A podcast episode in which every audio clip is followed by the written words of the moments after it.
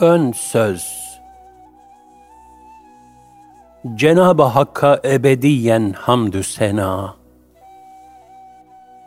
Fahri kainat sallallahu aleyhi ve sellem Efendimiz'e sonsuz salatü selam. Allah'ın insana verdiği çok büyük bir nimet var. Akıl. Cenab-ı Hak bize hayır ve şerri tefrik etmemiz için akıl nimetini bahşetti. İnsanın dinen mükellef olması da buna bağlı. Eğer bir kimse bu nimetten mahrumsa, ancak o dini mesuliyetlerde mükellef olmaz. Yani aklı ve şuuru malul olanlar sorumluluktan muaftır. Lakin sıhhatli bir akla sahip olduğu halde sorumsuz olarak yaşayabilmek insanlar arasında Hazreti Adem aleyhisselam'dan beri aldatıcı bir heves ola gelmiştir. Bir heves ki iki dünyayı da zindana çeviren nefsani bir esaret. Bir esaret ki hürriyet lakırdıları içinde binbir ihtiras ve istekle şeytanlara kölelik. Oysa akıl bu korkunç esaret ve köleliğe mantık üretmek için bahşedilmemiştir. Bilakis bu tuzaklara düşmemek için verilmiş bir ilahi terazidir, tartıdır ve insanda hayrı ve şerri birbirinden ayırt edici bir şuur merkezidir. Böyle olmazsa insan gafletten gaflete sürüklenir. Kendi silahıyla kendini vuran bir şaşkına dönüşür. Bu bakımdan aklın ifrat ve tefrite, aşırılık ve gevşekliğe düşmeden mutedil bir denge içinde olması şarttır.'' Bu da ancak bizleri yoktan var eden kudretin koyduğu bir ölçü olarak Hazreti Kur'an azimüşşan ve Hazreti Peygamber sallallahu aleyhi ve sellemle mümkündür. Kur'an ve sünnet yani İslam'la mümkündür. Akıl bir alettir. İki uçlu bir bıçak gibi hem hayra hem de şerre vasıta olabilir. Aklı şerre alet ederek Yaradan'la ilk kez cidale kalkışan şeytan oldu. İlahi huzurdan kovuldu, idlale, saptırmaya memur oldu. Halbuki o, bir kıskançlık krizine girmiş, haset cinnetine tutularak, Hazreti Adem aleyhisselama Cenab-ı Hakk'ın gösterdiği değeri protesto etmeye kalkmıştı. İyi tahlil edelim. Aklı onu bu aptalca hareketten alıkoyamadı. Bilakis yanlışına mantık üretmesine yardımcı oldu. Ateşin topraktan üstünlüğü gibi saçma bir akıl yürütmeyle isyan yolunu tuttu, istikametten uzak düştü, lanetlendi. Biz akıl sahipleri için de aynı tehlike var. Bu sebeple Rabbimiz bize aklı hayır istikametinde tutacak ve şerden koruyacak sağlam bir ölçü ihsan etti. Kur'an ve sünnet yani İslam. Çünkü bunun dışındaki her düşünce, fikir, yöneliş, akım ve anlayış her zaman batıldır. Şeytan aleyhillanenin ebedi cehenneme götüren adımlarını takip etmektir. Bu da sonsuz bir hüsrana ve ahiret perişanlığına yuvarlanmaktır.'' Dolayısıyla o perişanlık ve hüsrana düşmeden evvel, yani helak olmadan önce, ilahi gerçekleri idrak etmek zaruridir.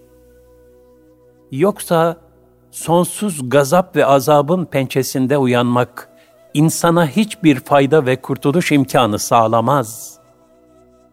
Sadece dayanılmaz ıstırapları, eyvahları ve acı feryatları artırır. Bu da göstermektedir ki dünya hayatında ne olacak canım? Ben böyle düşünüyorum, kim ne karışır gibi basit ve mantıksız bir hevesle İslam dışı akımlara kapılmak, kolay bir keyif, zevk ve sefa sanılmasının tam tersine, mahşerde katlanması imkansız, çetin bir felaket ve kahredici bir beladan ibarettir. Buna rağmen ne yazık ki şeytan ve avanesi bunları çok süslü püslü gösterir. Yoksa çekemeyeceği bir felaketi kim satın alır? Hiç kimse. Bu takdirde şeytan ve kötülükler asla müşteri bulamayacağı için isyan ve inkar odakları daima türlü türlü cazibelerin arkasında tüccarlık yaparlar. En rezil şeyleri bile gelin süsler gibi öyle takdir ederler ki, onlardan daha güzel bir şey yok zannettirirler. Keza en kötü şeyleri de öyle süslerler ki, görenler onlardan daha iyi bir şey yok sanır.'' bugün insanlığa gitgide daha çok şırınga edilmeye başlanan ateizm ve deizm de işte bu şekilde bir metotla servis edilmektedir. Peki nedir ateizm ve deizm? Kısaca aklın cinnetidir. İnsanın çok kıymetli olan tefekkür dünyasını nefsin heva ve heveslerine ipotek etmesidir. Gaflet okyanusunda nereden geldiğini ve nereye gideceğini bilmeyen dümeni bozuk bir gemi gibi yaşamaktır. Böyle bir insanın pek tabii ki basiret ve firaseti kaybolur. İdraki ölür çünkü gönül mihengi bozulmuştur. İlahi azamet ve kudret akışlarından, ilahi nakışlardan bir nasip alamaz. Gönül gözü ama olmuştur. Adeta nefsinin uzaktan kumandalı bir robotu haline gelmiştir. Bu sebeple de insan, en kıymetli sermayesi olan ömrünü modaların, markaların, gelgeç sevdaların peşinde tüketir. Kalbi beşeri sistemlerin girdabında viraneye döner. Hayatın ve ölümün hikmetinden gafil yaşar. Ahiret haberini hiç düşünmez. Tabir caizse bir akıl tutulması yaşar.'' Bugün bu sapma ve inhirafların temelinde üç sebep sayabiliriz. Birinci sebep, dinden uzaklaşılması ve bunun acı neticesi olarak cahiliye anlayışının yeniden insanı kuşatması ve hatta ilim ehlini de adeta esir alması. Ateizm ve deizme baktığımız zaman bu batıl düşüncelerin cahiliye devrinde de olduğunu görüyoruz. Zira cahiliye insanı da Kur'an'ın ölüm ötesi ve ahiret hakkında nazil olan heva ve heveslerine muhalif beyanlarından rahatsız oldu. Peygamber sallallahu aleyhi ve sellem Efendimiz'den onu hoşlarına gidecek şekilde değiştirmesini istediler. Allah Resulüne gelerek bize içinde yeniden dirilme bahsinin geçmediği bir Kur'an getir veya ondaki yeniden dirilme, ahiret, hesap bahislerini değiştir dediler. Bize içinde Lat ve Uzza'ya ibadeti terk etmemizin emredilmediği bir Kur'an getir. Eğer Allah sana böyle bir Kur'an indirmiyorsa, sen böyle bir Kur'an söyle veya Allah'ından sana geleni bu şekilde değiştir. Azap ayeti yerine rahmet ayeti koy. Haramın yerine helali, helalin yerine haramı koy dediler. Yani nefislerine zor geldiği için insanca yaşamayı reddettiler. Güçlü olanın her zaman haklı olduğunu zanneden bu bedbahtlar bir hak ve hukuk tevziine yanaşmadılar. Bu kimseler hakkında Rabbimiz şöyle buyurdu. Ayetlerimiz onlara açık açık okununca, öldükten sonra bizimle karşılaşmayı ummayanlar, bundan başka bir Kur'an getir ve bunu değiştir dediler. De ki, onu kendiliğimden değiştiremem. Ben ancak bana vahyolunana tabi olurum. Ben Rabbime karşı gelirsem, büyük günün azabına uğramaktan korkarım. Yunus 15 İşte bugün de deizmin insanımızı götürmek istediği nokta burasıdır. Cenab-ı Hak bu kainatı yaratmış ve haşa bir kenara çekilmiştir diyorlar. Öyle ki hiçbir şeye karışmamaktadır. Yani bir nevi hayvanatı yaratıp başıboş bıraktığı gibi, insanı da yaratıp güya başıboş bırakmıştır. Lakin asla öyle değil. Çünkü hayvanatın yaratılışı bile bir gayeye matuf. Hangisi yaratılış gayesi dışında ve başıboş? Hiçbiri. Mesela arı bal yapıyor. Tavuk yumurta yapıyor. İnek süt üretiyor. At yük taşıyor. Karıncalar muntazam, birlikte ve mütenasip çalışmanın en sistematik, en güzel ve mükemmel örneği, daha niceleri envai çeşit kuşlar, ilahi sanatın harikuladeliğini temaşa ettiriyor. Serçeden file, sinekten balinaya, binbir çeşit mahlukat, ilahi kudrete hayran bırakıyor. Hatta yılan ve akrep gibi hayvanat da irşad edici ilahi bir vazife görüyor.'' insana azabın korkunçluğunu hatırlatıyor. Ayette buyurulur. O göklerde ve yerde ne varsa hepsini kendi katından bir lütfu olmak üzere size amade kılmıştır. Elbette bunda düşünen bir toplum için ibretler vardır.'' El-Casiye 13 Bu hakikat bir başka ayet-i kerimede de şöyle beyan ediliyor. Görmediniz mi Allah göklerde ve yerde ne varsa hepsini size amade kıldı. Emrinize verdi ve size zahir ve batın, dış ve iç, görülen, görülmeyen, bildiğiniz bilmediğiniz nimetlerini bol bol ihsan etti. Lokman 20 Ayetin devamı şöyle.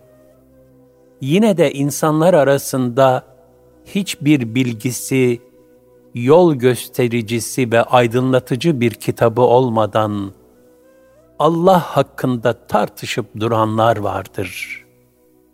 Lokman 20 Düşünmek gerekmez mi ki hayvanat bile bir gaye ile yaratıldığına ve buna bağlı bir gayret içinde yaşatıldığına göre en güzel bir surette var edilen insan başıboş, gayesiz ve gayretsiz bir yaşayış için mi halk edilmiştir? Bunun cevabı ayetlerde çok açık. Bizim sizi boş yere yarattığımızı ve tekrar bizim huzurumuza döndürülüp hesap vermeyeceğinizi mi sandınız? El-Mü'minun 115 Gaybın anahtarları Allah'ın yanındadır. Onları ondan başkası bilmez. O, karada ve denizde ne varsa bilir. Onun ilmi dışında bir yaprak bile düşmez. O, yerin karanlıkları içindeki tek bir daneyi dahi bilir. Yaş ve kuru ne varsa, hepsi apaçık bir kitaptadır. El-En'am 59 Yani en küçüğünden en büyüğüne kadar yaratılmış her şey birer ibret levhası, ilahi sanat harikası. Hal böyleyken eserden müessire, sanattan sanatkara, sebeplerden müsebbibe varamamak, aklın cinneti değildir de nedir? Zerreden küreye, mikro alemden makro aleme, aklı ve idraki en güzel şekilde irşad eden sayısız yüce hakikatler ve ilahi manzaralar karşısında alık, duygusuz, ve nadan bir şekilde kalmak, aklın cinneti ve iflası değildir de nedir? İlahi vahiy ve yüce duygulardan uzaklaşarak robotlaşan beyinler, insanlık hüviyet ve haysiyetine iptal damgası vurmuş olmuyorlar mı?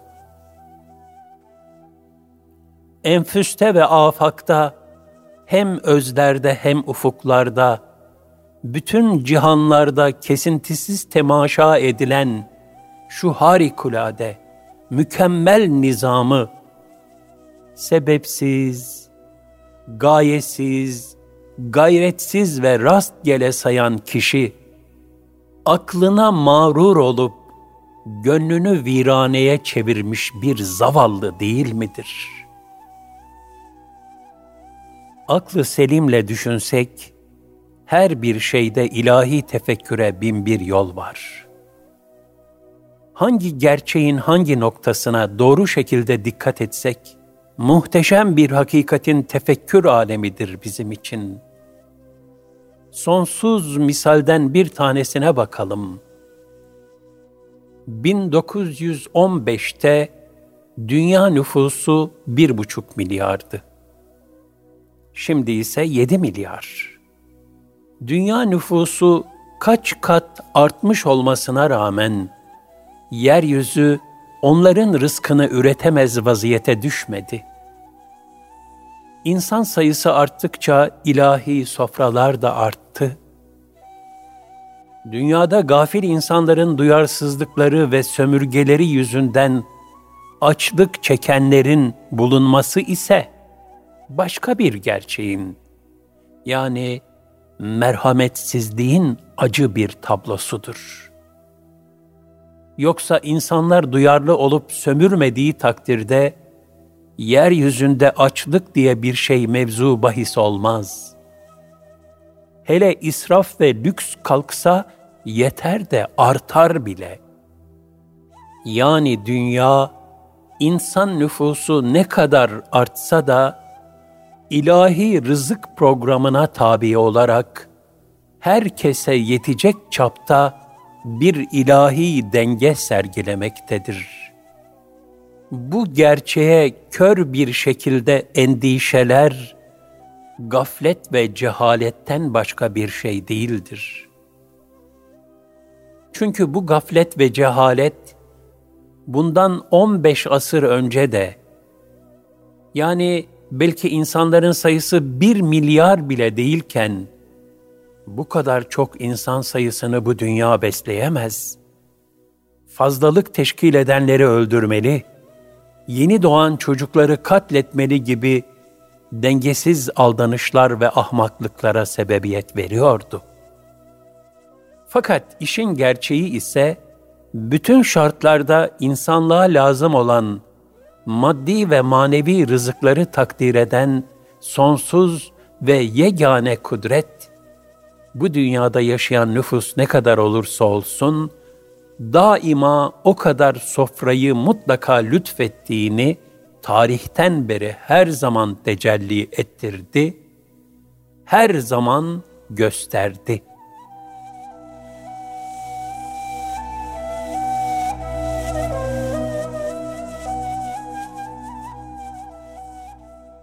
Bütün çağlar şahit ki, insan emekliye emekliye ilimlere ulaşıyor. Her devirde insana verilen eski ve yeni bütün bilgiler, aslında daima ilahi azamet ve kudreti düşündürmek için Cenab-ı Hakk'ın bizlere rahmeti, ihsanı ve ikramı, bunu idrak edip de bu kainat kitabının hikmet ve hakikat yüklü satırlarını hakkıyla okuyan, anlayan ve tefekkür ufkunda derinleşenlere ne mutlu. İkinci sebep, insanları deizme sürükleyen ikinci sebep, bugünkü Hristiyanlığın içinde bulunduğu perişan vaziyettir. Tarihte malum Pablos ve Yahova şahitleri tarafından Hristiyanlığın içi boşaltıldı. Dinin akaid kısmı konsillerdeki insanlar tarafından tayin edildi. Namazı ayine, sünneti vaftize, orucu perhize çevirerek ibadet hayatı kaldırıldı. Kiliseye para mukabilinde günah çıkarma selahiyeti verildi. Oysa bir insan nasıl kendisi gibi bir insanın günahını silebilir?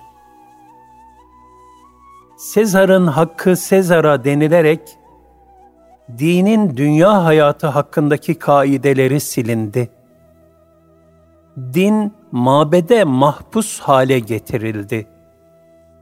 Halbuki devlet reisi muamelat ve ukubat hususunda da tek yetkiyi nasıl kendinde görebilir?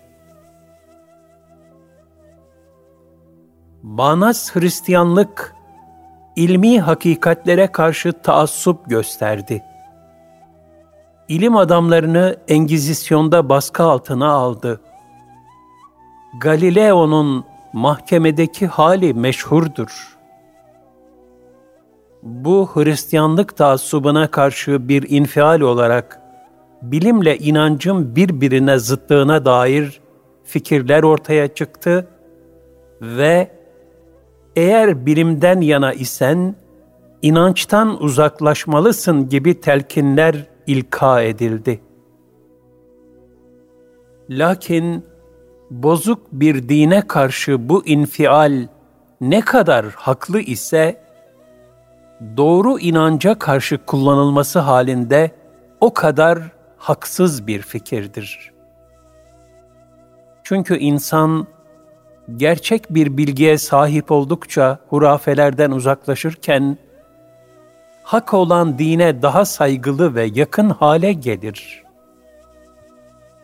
Yani dinin batıl olanına karşı çıkmak yerine hak olanına da karşı çıkmak tıpkı insanın gıdada zehirli ve zararlı olanları bertaraf etmek yerine, baştan sona şifa ve derman bile olsa hiç gıda almamayı tercih etmek gibidir ki, bu durum intihardan başka bir şey değildir. Çünkü maddi rızık, bedenin hayat şartı olduğu gibi, hak din de mutlaka elzem bir manevi rızık olarak ruhların hayat şartıdır.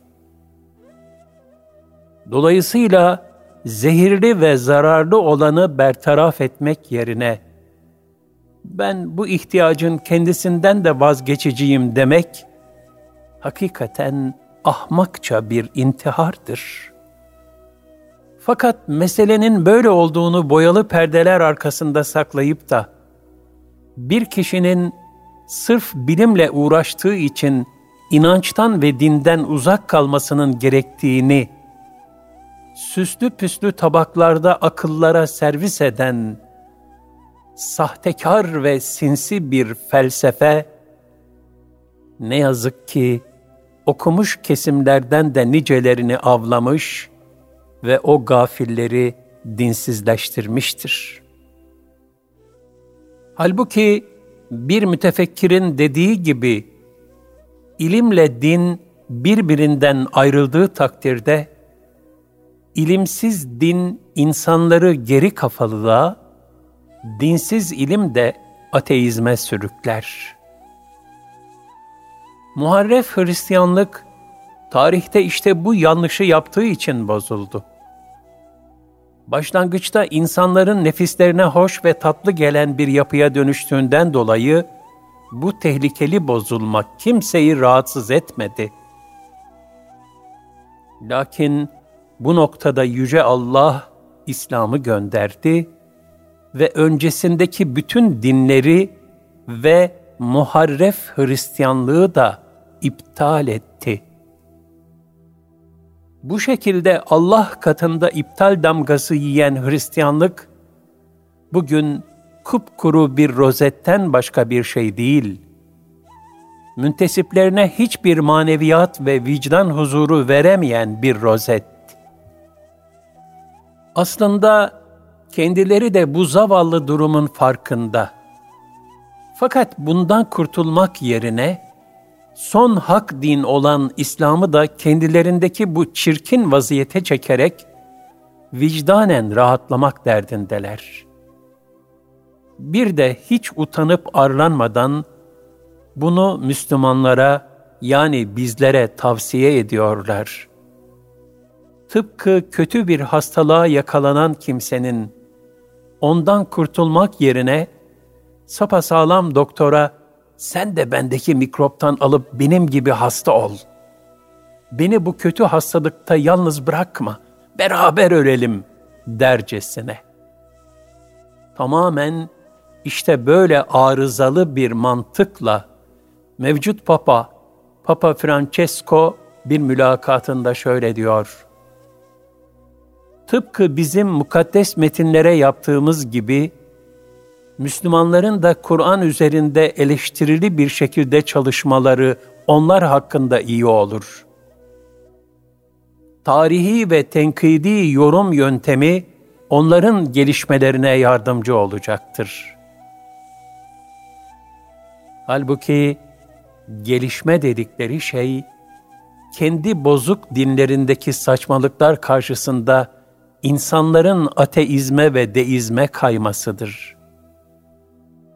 Sonra da bu mikrobu kendilerini haklı çıkarabilmek için İslam'a şırınga etmeye kalkmalarıdır. Halbuki gerçek gelişme batıldan ve mikroptan vazgeçip hakka ve şifaya rağm olmaktır. Onlar görmeliler ki kendilerindeki yığınla tenakuz, tezat ve çarpıklıklar yine kendi insanlarını ateizme ve deizme itti. İlk itiraz 16. asırda Martin Luther'den geldi. O da kendi aklınca bir din oluşturdu. Hristiyanlık, Katoliklik ve Ortodoksluktan sonra Protestanlık mezhebiyle de dağıldı ve üstelik her birinin içinde de sayısız küçük fırkalara bölündü. Birçok tezatlı dini anlayışlar meydana geldi.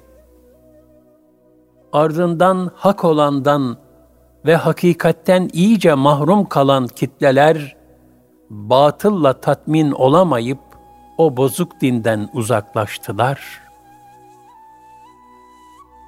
Hristiyanlık başta olmak üzere bütün batıl ve muharref dinlerin insanlığa yaşattığı sıkıntılar maalesef art niyetli felsefi akımlar tarafından kasten hak dine fatura edilmeye kalkışıldı.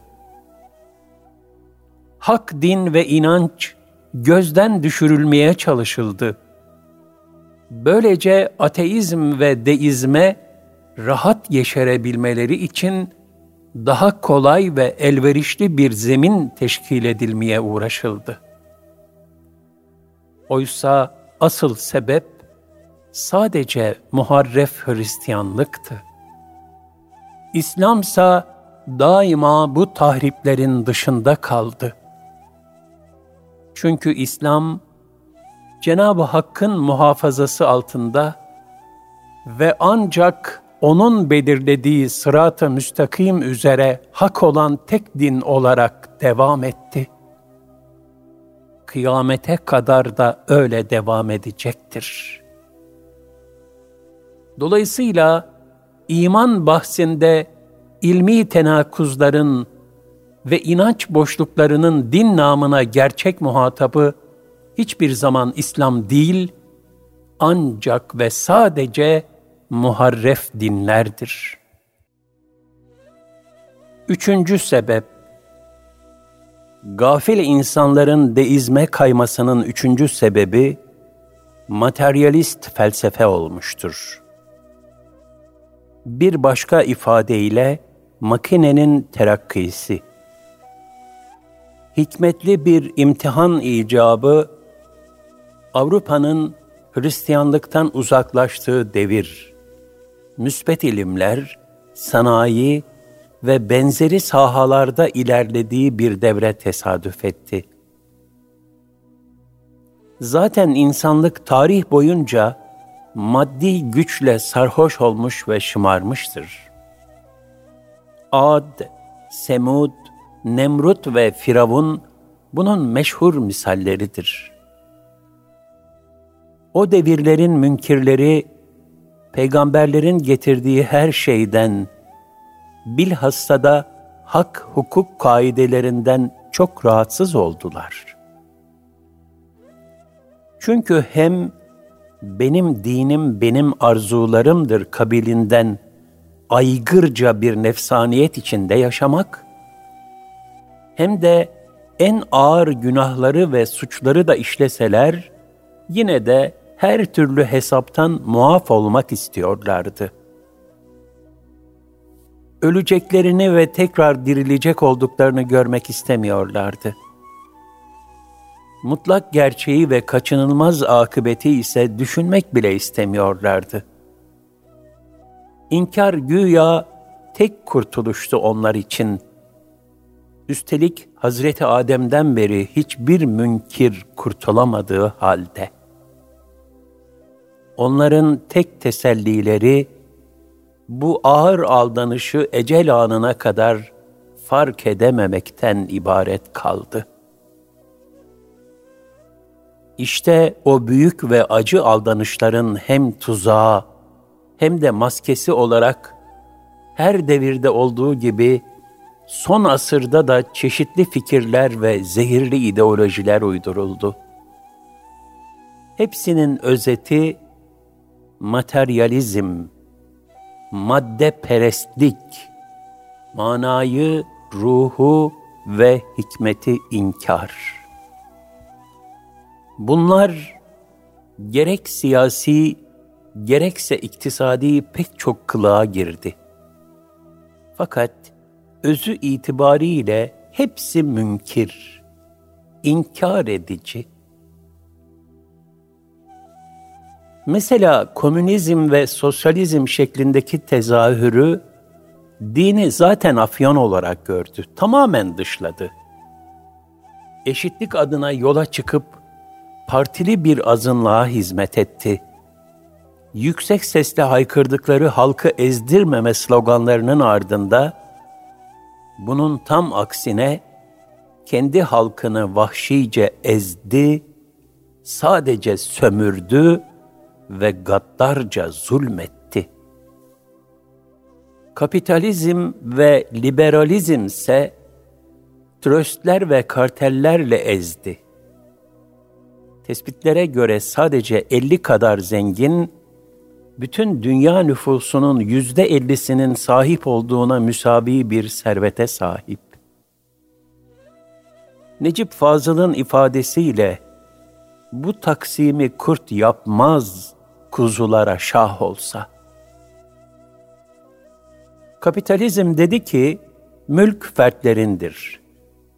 Yani şöyle diyordu, serveti kim ele geçirirse, kim daha fazla kazanmak için ne yapmak istiyorsa bırakınız yapsın, bırakınız geçsin. Toplumda maddi adalet ve merhamet için bir tedbir almaya gerek yok. Peki fukara ne olacak denildiğinde şu yalanları söylediler. Hürriyetle gelen zenginlik kendiliğinden herkese dönecek. Fiyatlar ucuzlayacak, iş olacak, bolluk olacak. Heyhat! Birilerinin insanların hem enerjilerini hem de umutlarını sömürebilmek ve bunu da onlara kabullendirerek yapabilmek için uydurdukları maskeli bir masal bu.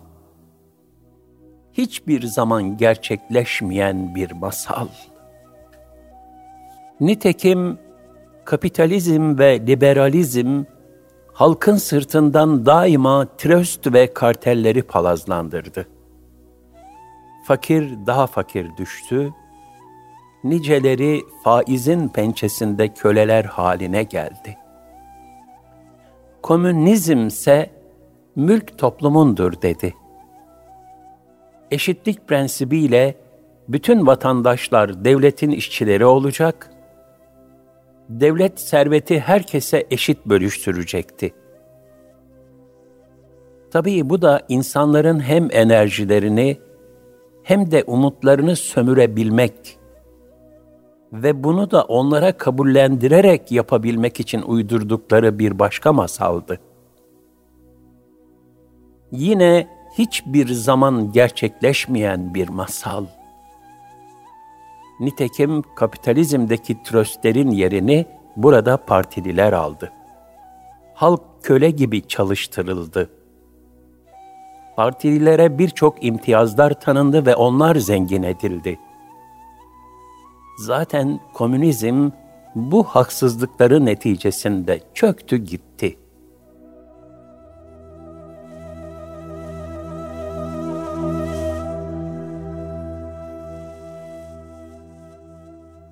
her zaman ve sadece İslam bu iki halin zıttı olarak insanın problemini çözdü ve toplumlara huzur tevzi etti.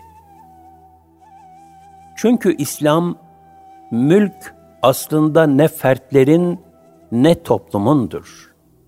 Mülk Allah'ındır. Kullar da geçici birer emanetçi dedi.'' Bu gerçekten hareketle İslam özel mülkiyeti kabul etti fakat fakiri zengine, zayıfı da kuvvetliye zimmetledi. Varlıklı olanların bir ibadet vecdiyle yoksullara zekat, sadaka ve infak vermesini sağladı. Bu şekilde yaşanan bir din kardeşliği, bütün bir toplumu şefkat ve muhabbet ağlarıyla ördü. Müminler ahiret inancı sayesinde fani dünya malını daima hayır, hasenat, vakıf gibi hizmetlere sarf ettiler. Güzel ahlak sebebiyle fukaraya merhamet ve şefkat duydular, paylaştılar. Lakin insanları sömüren ideolojilerse bir yandan onları maddeten perişan ederken bir yandan da onlara gaflet aşıladı ve onları kötülüklerle de işgal etti. Böylece insanlık enaniyetten, maddeden ve menfaatten başka bir şey görmez oldu.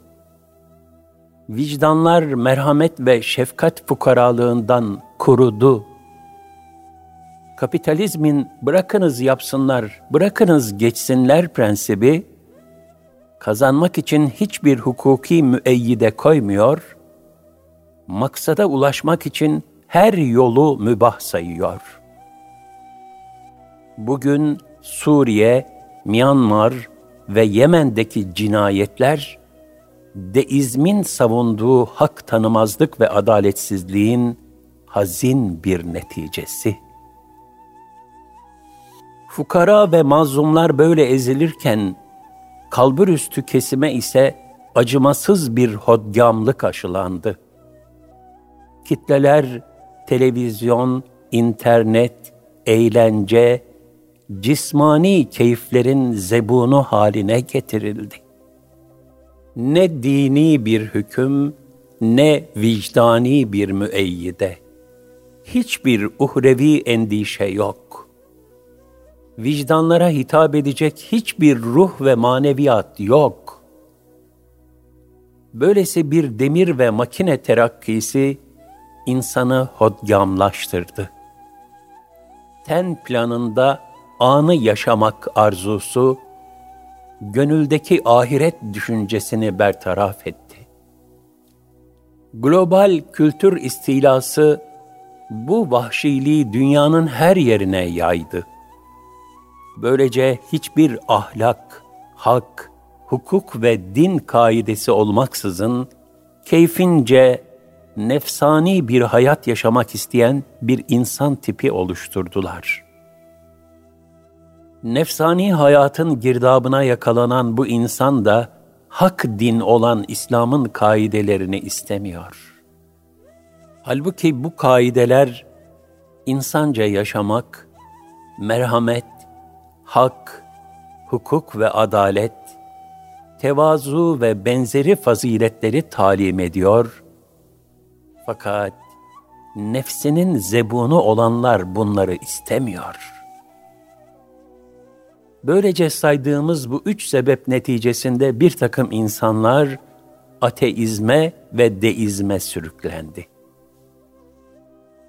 Ateizmi kabul edilemeyecek kadar korkunç ve mantıksız bulanlar, sadece yaratıcıyı kabul ederek, bu korkunç halden kurtulabilir miyim diyerek, tabiri caizse bir hile yapıyor, deizm diyorlar.'' Bilhassa kök itibariyle dindar ailelerin evlatlarında bu inhirafın görülmeye başlandığı yönünde bize müracaatlar olmakta. Halbuki ikisi arasında bir fark yok ki. İkisi de aklın cinneti. Eğer deizme düşenler, dinden uzak durayım, haramları işleyeyim, rahat nefsani bir hayat yaşayayım ama kafir olmayayım.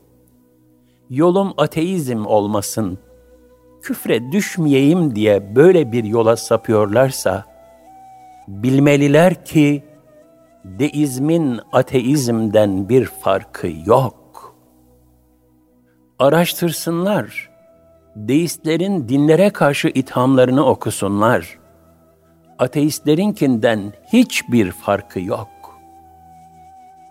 bir damlası dahi insanı öldüren bir şişe zehire birazcık su katılmakla öldürücü olmaktan çıkar mı? Ne fark eder? O da inkar, bu da inkar.